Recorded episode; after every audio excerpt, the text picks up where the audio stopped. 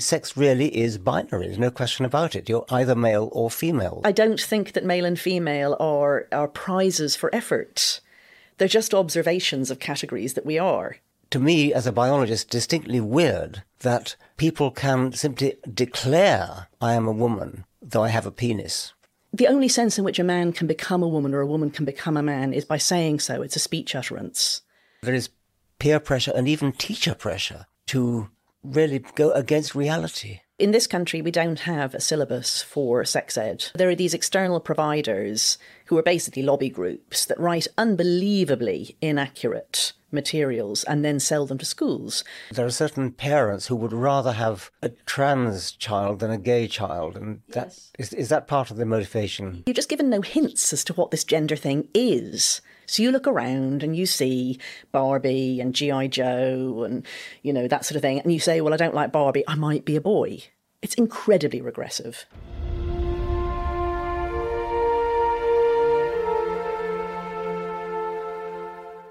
Welcome to the Poetry of Reality podcast.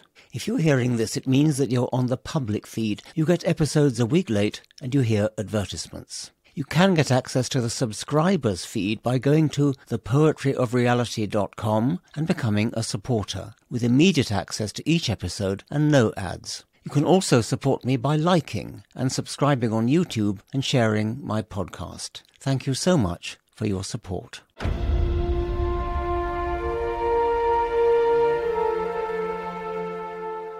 Welcome to the Poetry of Reality. I don't have a religion, but I think if I had one, it would be the religion of reality. And it's a pleasure to meet Helen Joyce here, as I haven't met her before. I wanted to meet her ever since reading her wonderful book, Trans, when ideology meets reality. Science is all about reality, and science and reality have come up against some competition, some opposition, and Helen has been in the forefront of fighting against some of this opposition. There's a character in a Kingsley Amis novel, I think, who gets interviewed on television and the interviewer tells him who he is and what he does and how long he's done it. so that's a typical trope of television to tell the interviewee about herself. But I'm going to ask Helen to introduce herself very briefly. Thank you. Thank you so much for having me on. Well, I work um, for a, an advocacy organisation called Sex Matters now, but my background has been rather varied. So when I was a little girl, I wanted to be a dancer, and I actually went off to dance school when I left school at 16. And after two years, realised that wasn't a great idea and went and did a, a degree in maths in Trinity College Dublin. And I stayed and did my master's in Cambridge and my PhD in maths at UCL in London and then spent three years doing postdoc in mathematics before changing course and going into public understanding of maths and science. And then in 2005, I joined The Economist as the education correspondent, and I spent 17 years there doing various jobs, along the way living in Brazil as a foreign correspondent, and then becoming an editor of various sections of the paper, including the international and finance sections. And one fateful day in 2017, the editor sat down beside me at lunch and said, Why do the kids keep coming home and saying such and such is trans? And I said, I have no idea. Shall I look into it for you? And my first attempt to find an author, I found somebody who had been through a lot of queer theory and gender studies at university and managed to write three pages about people identifying as male or female, man or woman, without ever mentioning that sex is about reproduction and that the sexes are reproductive roles and that they're evolved categories. And I had to bin that piece, and I ended up writing it myself. And by this time, I realised that there was a lot of very odd stuff happening here. And that turned into my book, which came out in 2021. It is a very odd phenomenon because I'm used to continua wherever I look. I mean, there's tall versus short, fat versus thin, old versus young. All these things are a, a, smooth continuum. The one thing that isn't is sex. I mean, sex really is binary. There's no question about it. You're either male or female, and it's absolutely clear. You can do it on gamete size, you can do it on chromosomes. And so it is, to me, as a biologist, distinctly weird that people can simply declare, I am a woman, though I have a penis. That seems to me to be a strange distortion of language because we, language is useful as something to express your thoughts clearly. And so I'm bewildered by it, and I was fascinated to read your book, and, and I learned a tremendous lot from it. While I'm about it, I could recommend a couple of other books. Irreversible Damage by Abigail Shrier, about the particularly focusing on young girls and how they get um, misled. And this one, Material Girls by Kathleen Stock. I, I, listened to this on audio, so I don't have a physical copy of the book, so I printed out a the cover of, of it. Helen, what do you think lies behind this odd distortion of reality? So that was basically the question that got me into this in the first place. And I mean, I've been thinking really almost full time about this for about five years now, and I don't have a pat answer for you. I think, like a lot of interesting phenomena, it's a lot of things.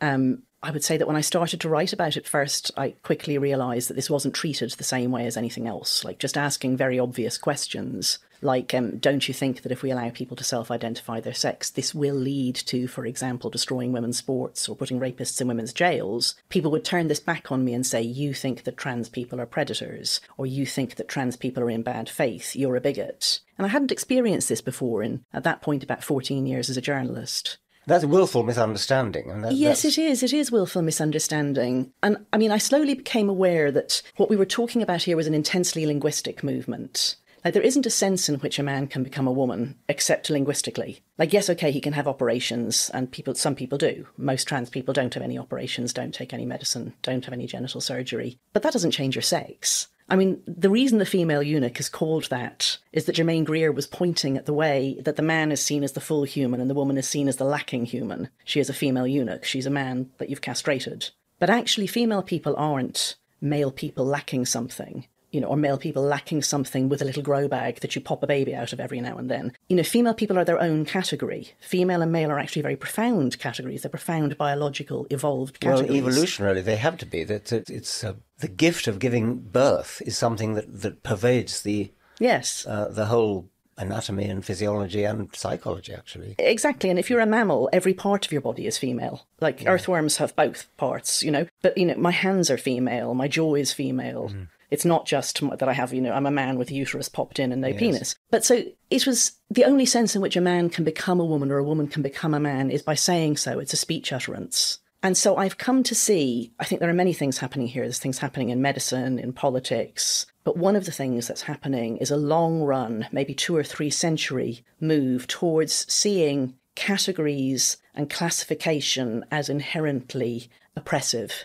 So people think, you know, um, you know, heteronormative is a bad thing, or they think that you know the traditional family is constraining, and they miss the point that these things often, like when I say evolved, I don't mean like evolutionary biology, I mean that they came to be over significant amounts of time for a reason, and they're supportive as well as constraining. But everything that's structured or categorized or named or classified, that's now seen as something imposed upon people. So, somebody like Judith Butler, for example, who's the queer theorist who wrote Gender Trouble, which is kind of the foundational text that academia uses when looking at these issues, says that gender is uh, is a, an imitation for which there is no original.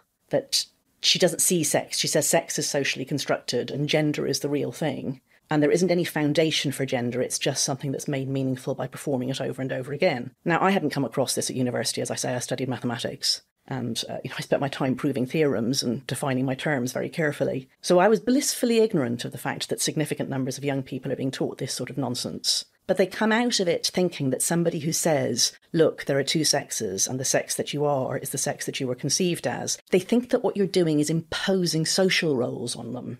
So I was brought up to think that what was liberatory and what was progressive was to say, well, this little person is a girl. Let's not let her stop. That let's not let that stop her doing anything. She could be an astronaut. She could well, be president. quite. I mean, I think we were all sort of when I, I, was brought up to think that you could do whatever you wanted to. You you have the power to, as you said, be an astronaut, be, be whatever you damn well like. And it's as though this trend now is reverting to stereotyped girls like pink and boys like blue and boys like playing with Meccano sets and girls like playing with dolls and and it's a stereotyping which I kind of revolt against and yet it seems to be increasingly fashionable. Absolutely and it's worse than just the old fashioned stereotyping that would have said look this child is definitely a boy and if he doesn't like rugby and so on well he's a pufter and let's bully him. It's now saying he's actually a girl. Yes. So, you know, there's the pink and the blue boxes have been restructured uh, and remade and reinforced. And a child who doesn't fit into the one that's for the sex that they were, inverted commas, assigned at birth, we have to pop them into the other one. And if you call them out on this, they say, no, no, no, no, no, that's gender expression, that's gender roles you're talking about. We're talking about gender identity, which is a sort of an, a posited, innate knowing that you pop into the world with. But nobody pops into the world knowing that sort of thing about themselves. Children learn it from the stereotypes. They self examine examine and match themselves against the stereotypes. So now we say to little, what you used to call a sissy boy,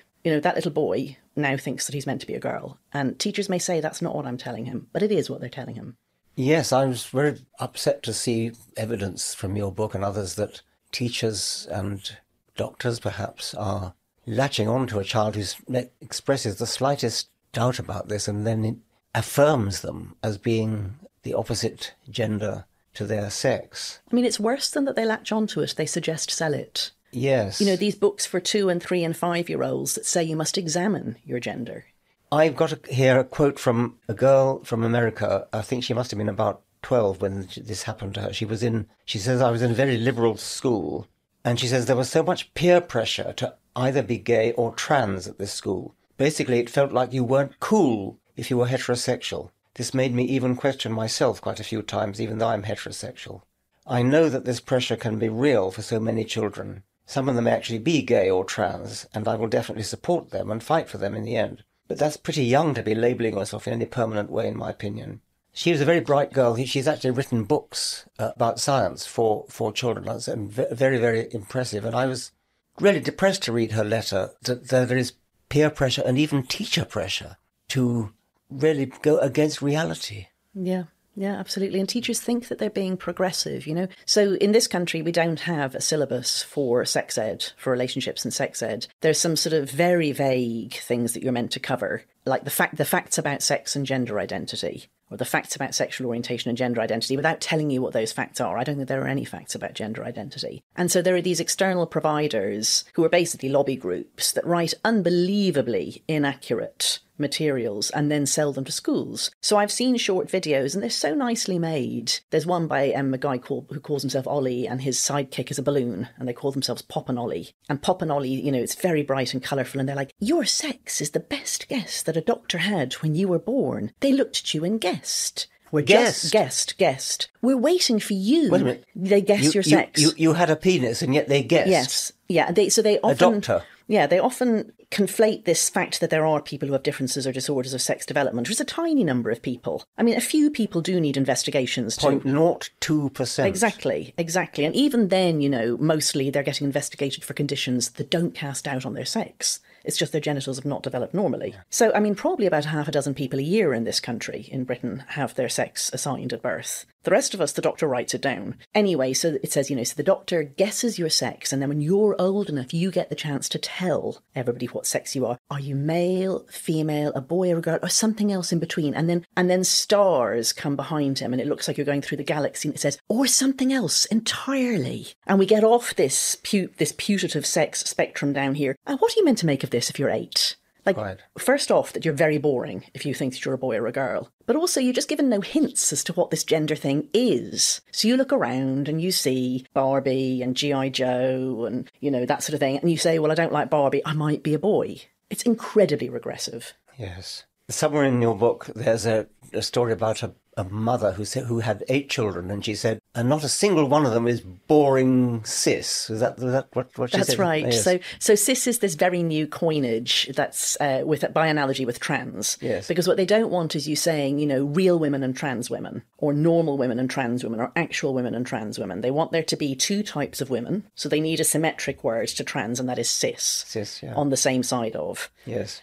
And so this uh, this woman, I found this quote in an, a closed Facebook group in America for parents of trans kids. Uh, somebody gave me a password into it, and I lurked there for a while and watched. And there were doctors, gender doctors, in there, suggest selling treatments, answering questions with extremely inaccurate information, like claiming that science has settled on things that it's not. But mostly, what you saw was the parents reinforcing each other's false beliefs. So a new parent will come in and go, "Hi, you know, my my great little trans boy, which is a girl, you know, she's four. I'm learning so much from her. Sorry, um, I forget, I've forgotten which way around I'm having this child. Let's say it's really a girl, and this girl says she's a boy. You know, my little trans guy, I'm learning so much from him, but I'm just wondering, like, I, I'm a bit worried about socially transitioning him in case I'm leading him on the path to uh, medicalization, and then people will love bomb her and come in and say, "Wow, great to have you here with us." Love bomb. That is what um, religious cults do. They love bomb is the phrase they actually use, I think. Yes, that's right. And then um, if you if you step out of line, if at any point you say, "Well, I'm not going to do Yeah, whatever this thing is," Then you're- then you're- and you are just going to get piled on, and you'll get kicked out. Yeah. And the thing that these people use more than anything else is the emotional blackmail of telling you that if you don't get with the program, your child will kill themselves.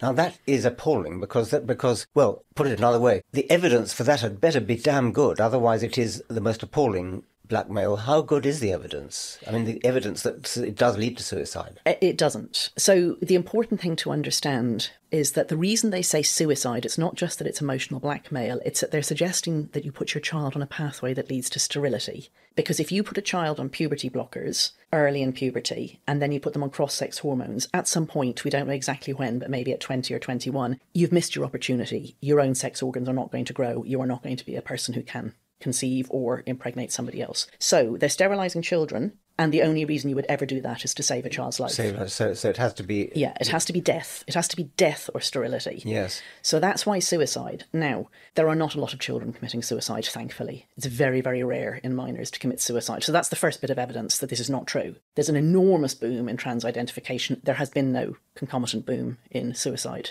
again, thankfully. But there have actually been a few papers that have looked at children who are on the waiting list for gender clinics. And what they have found is that these children, you know, they do have a lot of mental comorbidities, mental health comorbidities. So you are seeing higher rates of depression, anxiety, So, eating so, they, disorders. so th- that's there anyway, and they're, they're Yes. depressed anyway, or or, Yes. or bulimic, or Well, or they something like they that. or- say they say that of course that it's it's you know the stress, the minority stress that's causing these things, but there's no evidence that that's true. It's at least as probable, and I would say much more probable, that a child who's looking for solutions to feeling miserable and is suggest sold that if you're trans, you can re- reinvent yourself. You know, you're like a phoenix, you'll rise from the ashes a new person. All your problems will be left behind.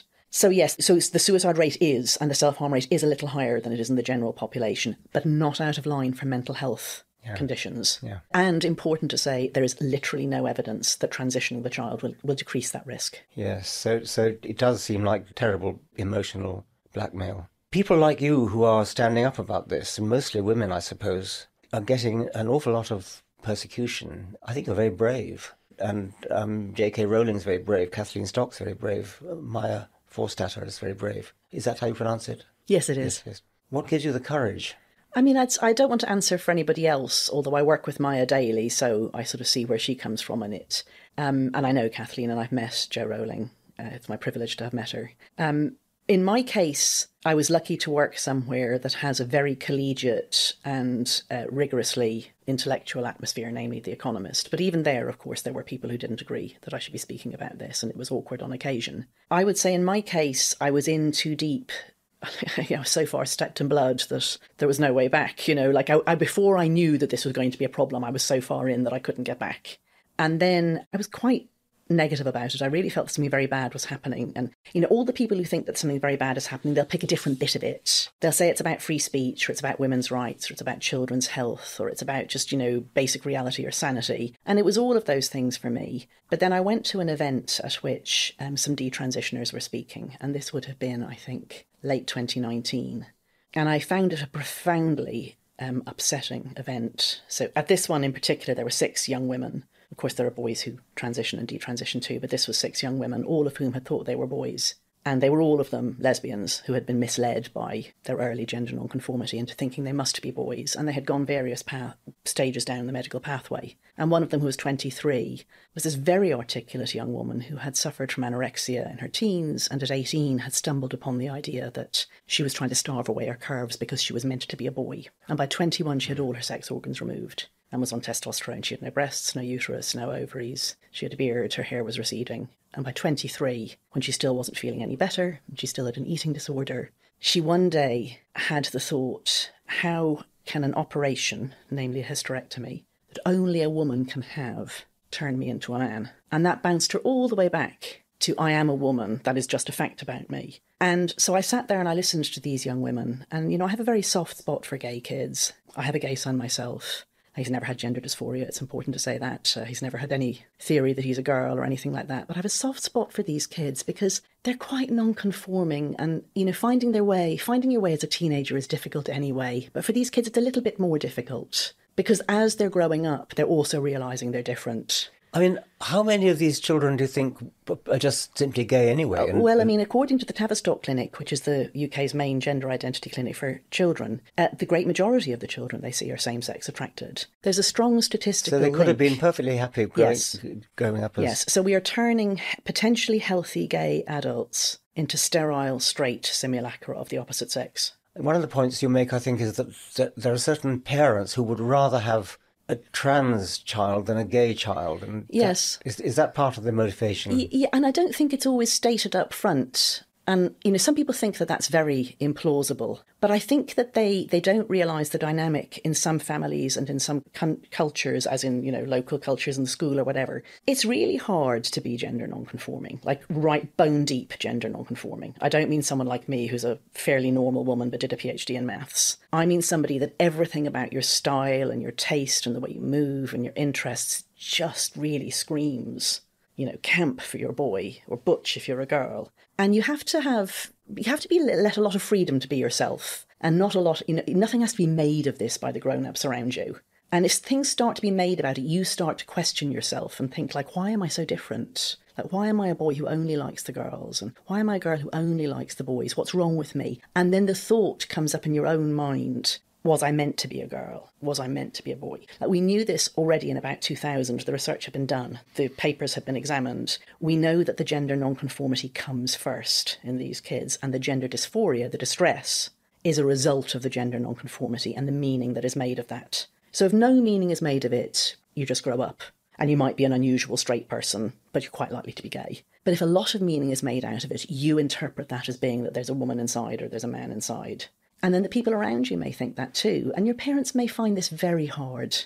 Like a man who's always wanted a boy to take to the football and yeah. you know he, he can with the best will in the world he may fail to not seem disappointed yeah. and the same with the mother who wanted a daughter who went to ballet and to go shopping with and so on and she gets some little rough and tumble character who just wants tree climbing and rugby you get the impression that you're a big disappointment to your parents and this dynamic can unfold between them both. And what you need is family therapy, really, from someone supportive to point this out to you and to guide you gently through. And instead, you end up in a gender clinic and they say, oh, your child's gender identity. Ah, oh, you have a little trans boy, you have a little trans girl. Yeah.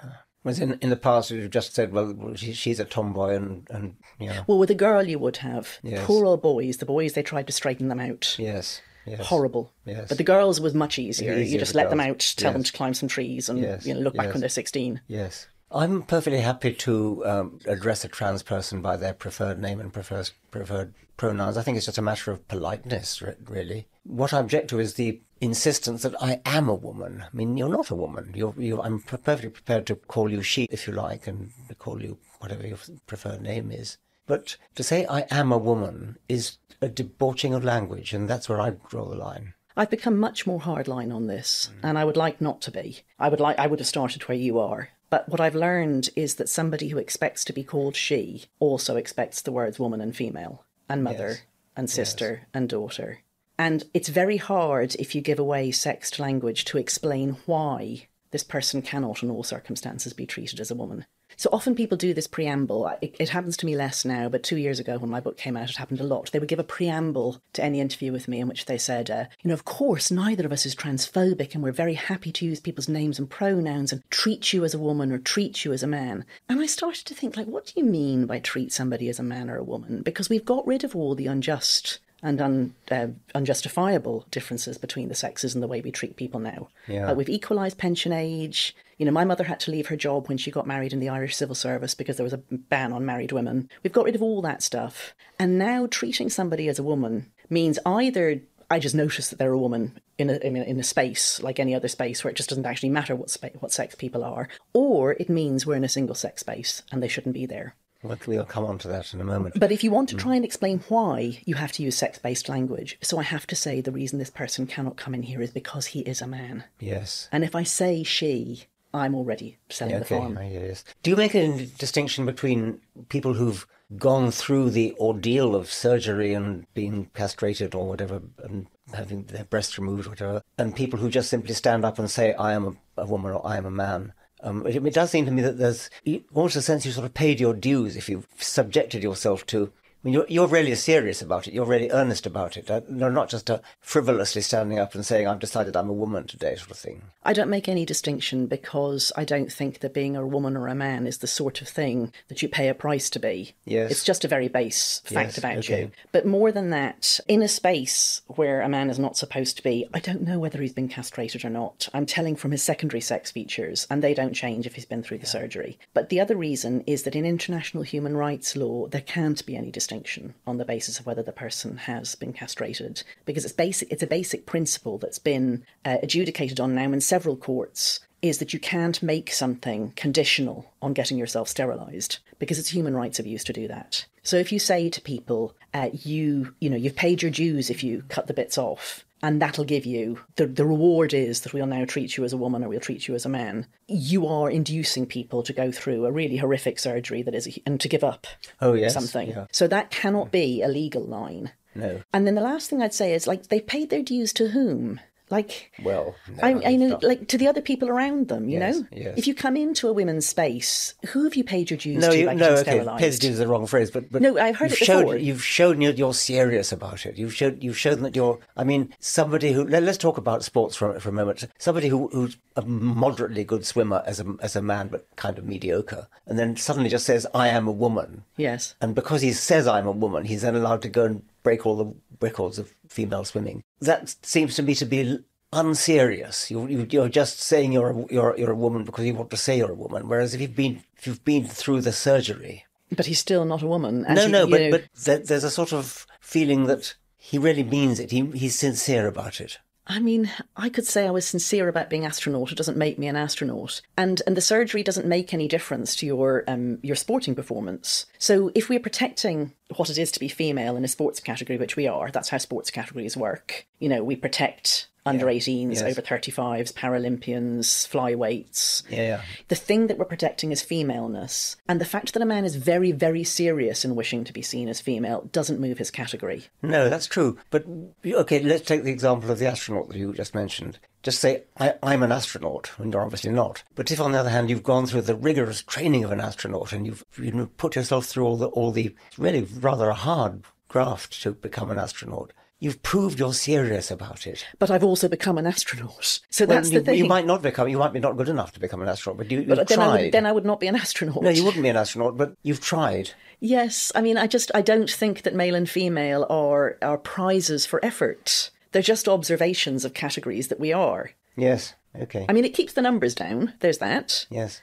But um, you know, for a long time, we didn't see trans, like men who identified as trans, in women's sports because they did set a surgery rule, and at the time, the surgery was really only done on people in their forties and older. Yes. So you didn't see any prime-aged uh, men. And now that it's just a testosterone level is all that many of the sporting bodies require that you lower your testosterone. And I mean, honestly, they can't check that. It's just a it's just a paper rule. It's not a real one. Uh, younger men can identify as women, and so now we're actually seeing men who are you know pretty good athletes and who are then world record breakers as women. Yes. But it's all wrong. Like if we're protecting the female category, then no male advantage belongs. Yes, if, it. if, it's there's- that if, simple. if we're going to have separate female athletic competitions at all, then then yeah, do- A- and if we don't, then there will be no women who win anything. yes, I mean you could say everything's open. You're just Yeah. a human, and you and you go Yeah. in for for everything, and then as you say, um, w- women wouldn't wouldn't win. anything. Yes, maybe gymnastics. But, the- but gymnastics is an interesting example because male and female gymnastics are very different. Like the one thing that women really have an advantage in is flexibility. Yes, Uh, But male male gymnastics, yes, they're flexible, but mostly they're strong.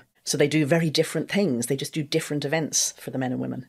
Neither sex would be any good in the others in I see. gymnastics. yes. Okay. There's a lot in your book about changing rooms, so we better we better talk about that. Tell us a bit about that.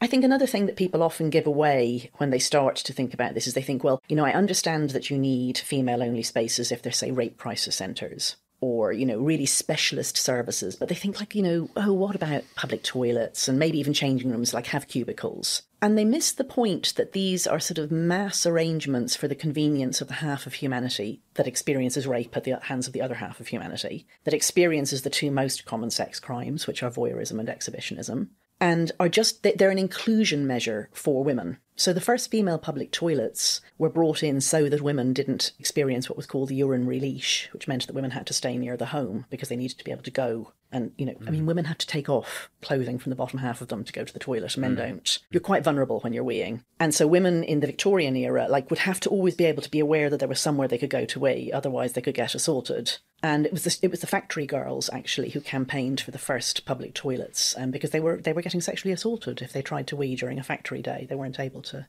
to work outside the home. And then you think like all the special situations that women need, just just ordinary spaces like toilets and changing rooms for like women menstruate. As I said, women take off more of their clothes to go to the toilet. We take much longer. Uh, young girls, in particular, like little girls, are at risk. Like if you if you're a man who's out with your daughter who's six, seven, eight, nine, and you want to send her to the toilet, you want to be able to pop her into the women's loos and know that there's only women in there because she's really at risk. Actually, if it's a mixed sex space, then there's Muslim women and there's women who've been raped, who are who are survivors of sexual assault and who can have really serious flashbacks in enclosed spaces if there are males there with them. And now we're losing all of these spaces. They're either going gender neutral or they're going self ID. Like they'll put a sign up saying, you know, use whichever space you feel most comfortable in. And about a year ago at Sex Matters, where I work with Maya Forstater now, we put out a call for evidence as to why people cared about single sex spaces. And we did hear stories about specialist spaces like rape crisis centres, but mostly we heard about toilets and changing rooms. And this phrase got said over and over again. People wrote us almost essays about it. They said, you know, I went along to my local swimming pool and there's a bloke who calls himself a woman who's now using the changing room. And I've never told anybody. I'm in my 50s now, but I was raped when I was 14 and I never told anybody. And I found myself in this enclosed space and I looked around and there was this bloke and I froze and I remembered everything terrible that had happened to me, and I left and I never went back. So women are being pushed out of public spaces again by the loss of these spaces that were introduced in order that we could play a full part in public life. You were telling me uh, before we started, uh, which I didn't know, that um, competitive swimmers, Olympic type swimmers, have to wriggle into their streamlined swimsuits, and so they aren't just sort of quickly put put it on the, way the rest of us do. It take how long does it take? Like it can take up to forty minutes. So I didn't know this when I wrote the book, or I would have put it in. So at the time I was writing the book, um, there were a few athletes who were making it into elite women's sport who were men. So Laurel Hubbard was the big example at the time, who's a weightlifter, a New Zealand weightlifter, a man in his forties. But in between the hardback and the paperback, along came Lia or Will Thomas, who's a young man who's six foot four, who's about 21, 22, and who started swimming in American college races.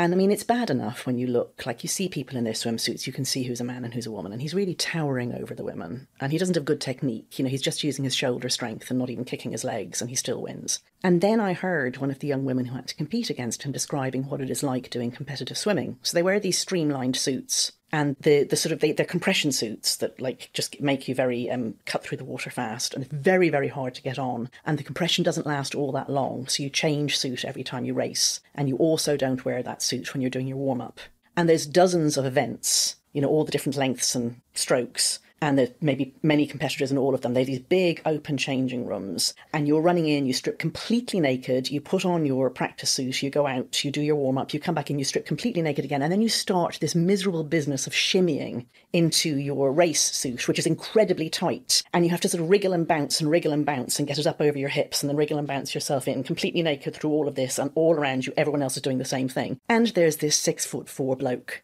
and in case anyone wants to know, no, he has not had surgery. And no, there are not cubicles. And no, you cannot hold a towel in your way. And that's what you're doing. And these poor girls, like the girls on his own team at the university that he's at, but all the women who had to compete against him, if they complained, they were told that they were bigots uh, Riley Gaines, who's the one of them who's spoken out the most, was warned by her university that if she kept talking about it, she would not be taken on to medical school. Told she's a bigot by somebody senior in, in the university. Yeah, by this by the sports team, by the EDI team in the university. EDI meaning equity, diversity, and inclusion. Told that they'll be referred for counselling the women of the university. Uh, that where where um, Lia Thomas is, I think it's University of Pennsylvania. The girls on his own team because they complained anonymously and they they finally found someone to send their complaints and they were told they would be re- referred for counselling to learn to cope with their transphobia, so they, to cope with losing, basically. I'm baffled by why this is also one sided. I, I realise there are two different points of view here, but how has one side managed to kind of capture the dominant dialogue, really, the dominant half of the dialogue? Um, yeah. And constantly it comes up that you if you dissent from that, you're called a bigot, and so people don't want to dissent because dissent. And so I don't want to call it cowardice, but it's pardonable cowardice because nobody wants to be called a bigot. But why does all the abuse go one way? Why does it? Why is it such a? Yeah. Why does all the bullying go one way? I mean, there are so many different answers to that, and you know, like I think they all reinforce each other. And one of them is because this is a linguistic movement, and there is no sense in which Lia Thomas is a woman except that you say he is. You must silence people. It's the only way in which you can keep the fiction going. If people can say what they see in front only of them. Only way in which he can keep the fiction going. But why does he have these abettors and accomplices who, yes. who um, I mean, you can't ignore the fact that this is for the benefit of men. You know, like female sports has always been fifth rate. Like it gets much less funding. These girls are told they're told things that nobody would tell a male athlete, like that, you know, it's for the joy of taking part. Yeah. Why do you care about winning? I think in America it's become so associated with the very, very polarized political system. So, you know, the and, everyone, everyone tends to take their political opinions as a package. That's not a, an American um, fault solely. But in America, it's so polarized that they're really very specific packages. And if you want not to take the, the opinion that gender identity trumps sex, then you're a Republican. You have to be a conservative Christian. You have to be anti abortion. You have to think that women belong in the yes. kitchen, you know. And so if you don't want those things, well, you've got to come over here and give up women's sports and say that men can be women and say that, you know, there can be a female penis and so on. And then, I mean, there's a sort of an evolutionary point to make here. Like sometimes when you look at a giraffe or a platypus or something and you say, how did this come to be? You could answer that by sort of going back. I mean, I think you did this in your beautiful book. Um, which one was it? The the one where you go back in the, the Tree of Life backwards, quite thick one. Oh, the Ancestor's Tale. That's lovely. Yes, that book. So you can go back and you can you can actually answer that question, or you can just say, look, that's how evolution works. So we have this is an emerging ideology. Some would say neo-religion, and out of the many many bizarre things that people could believe, this is the one that made it. And you could then point at you know the internet, the arrival of sex change surgery, the fact that we're all online too much, uh, social media places where kids congregate without adults and talk to each other without adult oversight, the cowardice of the IOC, the International Olympic Committee, which is a dreadfully corrupt organisation. I mean, you know, it allowed the cheating by the East German women dopers to go on in, in, full sight for 20 years and has never sorted that out and never taken the medals away from them. You know, they just don't care. The show keeps on the road as far as they're concerned. So there's just all these different things that happened and, you know, the result is what we see, as opposed to me being able to say, I would have been able to predict this in advance. I'd never predicted the platypus either. Yes, the platypus wasn't believed when it was first sent to the museum. well, exactly. So this is a platypus in a way. Yes. Is there a tension between we, we the LGBT? Yes. Um, is the T a little bit more? I mean, is there some opposition between the LGB on the one hand and the T on the other? On the other hand, I mean, depends who you ask and depends what you think these are. If you think these are identities, and especially if you think in American identities, so in, in, in the American way of thinking, there is the you know the white supremacist, the the cishet white male who runs the world and everybody else is oppressed by that person. And the more ways in which you're oppressed, kind of the better in this culture. Then LGBTQIA plus plus, you know, all yes. of those things are, you know, you're not cishet. Yes. Right, meaning cis and hetero- heterosexual. On the other hand, if you actually just think that LGB is a shorthand for people who aren't heterosexual, that people who are either homosexual or bisexual, and you understand those as people who have unusual sexualities, which, you know, has been until very recently a major reason that people have been oppressed, like, as in sent to jail, given electric shocks, cast out by their families, like really bad things, then what the hell is T doing in there? Yes. Like, T, T is an identity, it's not a sexuality. And more than that, T is a an identity that undermines the very basis of sexuality. Because if you're trans, you move category, or in your mind, you move category from male to female, and that means you change sexuality as well. So a straight man becomes a lesbian. Yes. And that's not very much what most lesbians find very helpful for their. No, I mean, there's tension. Le- lesbians do feel threatened, I think, don't, don't they? Absolutely, yes. yes. I mean, you could. It works both ways. Like like a lot of things to do with sex. You know, formally it works both ways like a woman who identifies as a man, like a straight woman who identifies as a man, becomes a gay man. And this is increasingly popular among teenage girls to identify as gay men. I think they're not going to have much success when they get older. It's not going to go very well because that's not how gay culture works.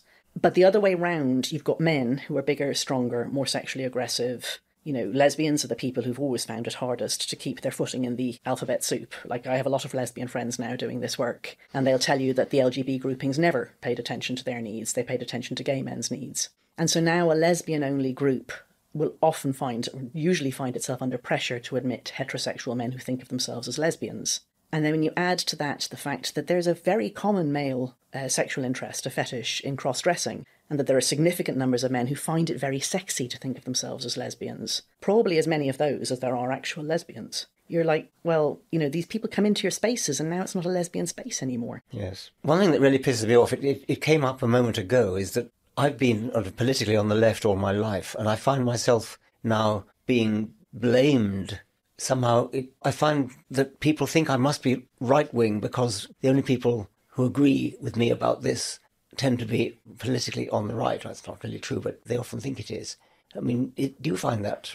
I mean, there's a very significant movement here in the UK on the left of the women who came up through the unions and who, you know, are very good organisers who are sex realists.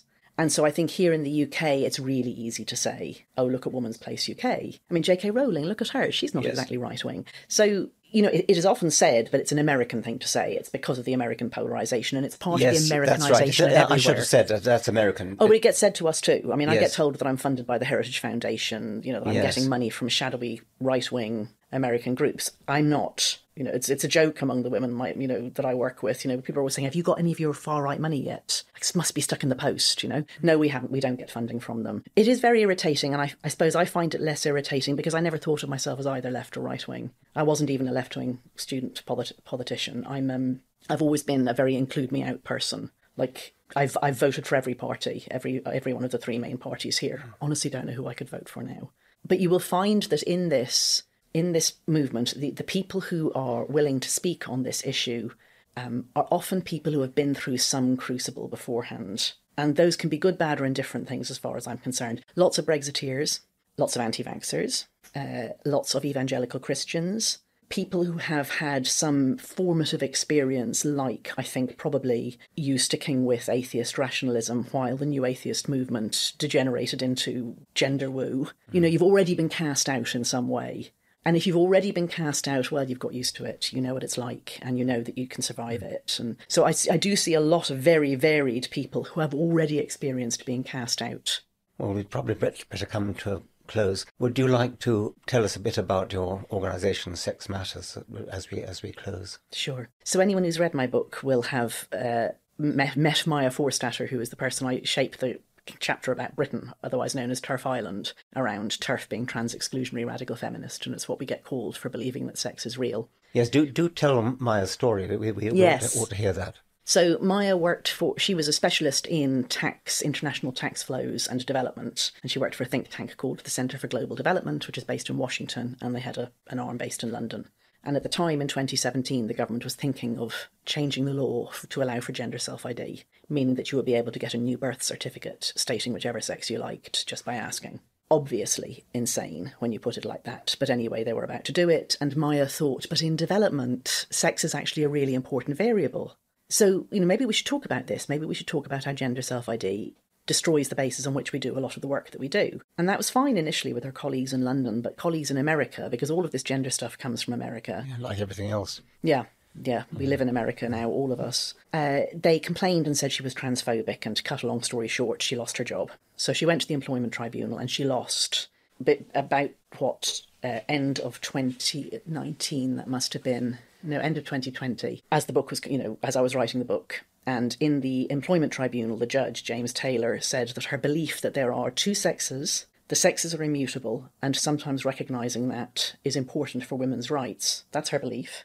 That was not worthy of respect in a democratic society and so she deserved to lose her job. And I mean, the way that the law is written, it's not just deserved to lose her job, it would mean that anyone could discriminate against her at will. They could turn her away from a bar, they could refuse to ever employ her anywhere, provide her with any services, because this is the law that protects us against discrimination in employment and the, and provision of goods and services. What he was saying was that she was a Nazi. She was literally, literally equivalent to being a Nazi, or somebody who says, we want to bring back slavery. So I, I, knew Maya by this point, and she's a very brave woman, um, and very, very dogged. So she had to go to the Employment Appeal Tribunal, which the original ruling was overturned in its entirety. I mean, The judge just didn't know what he was talking about. And that set precedent. So now the belief that sex is binary, immutable, and that matters is a protected belief in UK employment and provision As a of goods and of services. precedent. Yes, mm. that precedent is set. So now in a mm. workplace, if you say, I think we need to have men's and women's toilets because there are two sexes and women need them, they can't say, you bigot. Okay. I- I've just found in, in your book the, the questions that the lawyer on behalf of the company that got rid of her asked. On what basis did she think male people couldn't become female? Could she name philosophers who agreed with her? I couldn't. Why philosophers? What have they got to do with this? Biologists, you want to ask. How could she know someone's sex if she hadn't been present at their birth? Doctors assign sex by looking at newborns and using guesswork. So she had to answer all of those things under oath. And um, the reason it's a philosophy is because the protected characteristic in the Equality Act is religion or belief. And she was claiming a belief. You can't just protect facts. Oh, It does say at, at, which, the room packed with women supported erupted in laughter. I'm not surprised it erupted in laughter. Yes, and then after all of that, Judge Tayler said that, you know, her belief was a novel belief that was not protected because it was too harmful to other people's rights. So anyway, Maya set up with some lawyers, including um, her barrister, Anya Palmer, this organisation, Sex Matters, and I left The Economist to go and work for it because, honestly, I feel in some ways that this is, you know, a generation-defining battle, mm-hmm. actually, because it's a battle against reality, as you said, also against free speech, against women's rights, against gay people's rights, and it's a battle to keep children from being indoctrinated because children are being lied to. All of them. They're being lied to about their bodies, about human nature, about sexuality, and they're being misled, all of them, and for some of them, that's leading them to That's a what, path that, to that's what bothers me most, I must Yeah, say. me too. Well, thank you very much, Helen. Once again, Helen's book is Trans When Ideology Meets Reality. Thank you very much indeed. Well, thank you for having me on.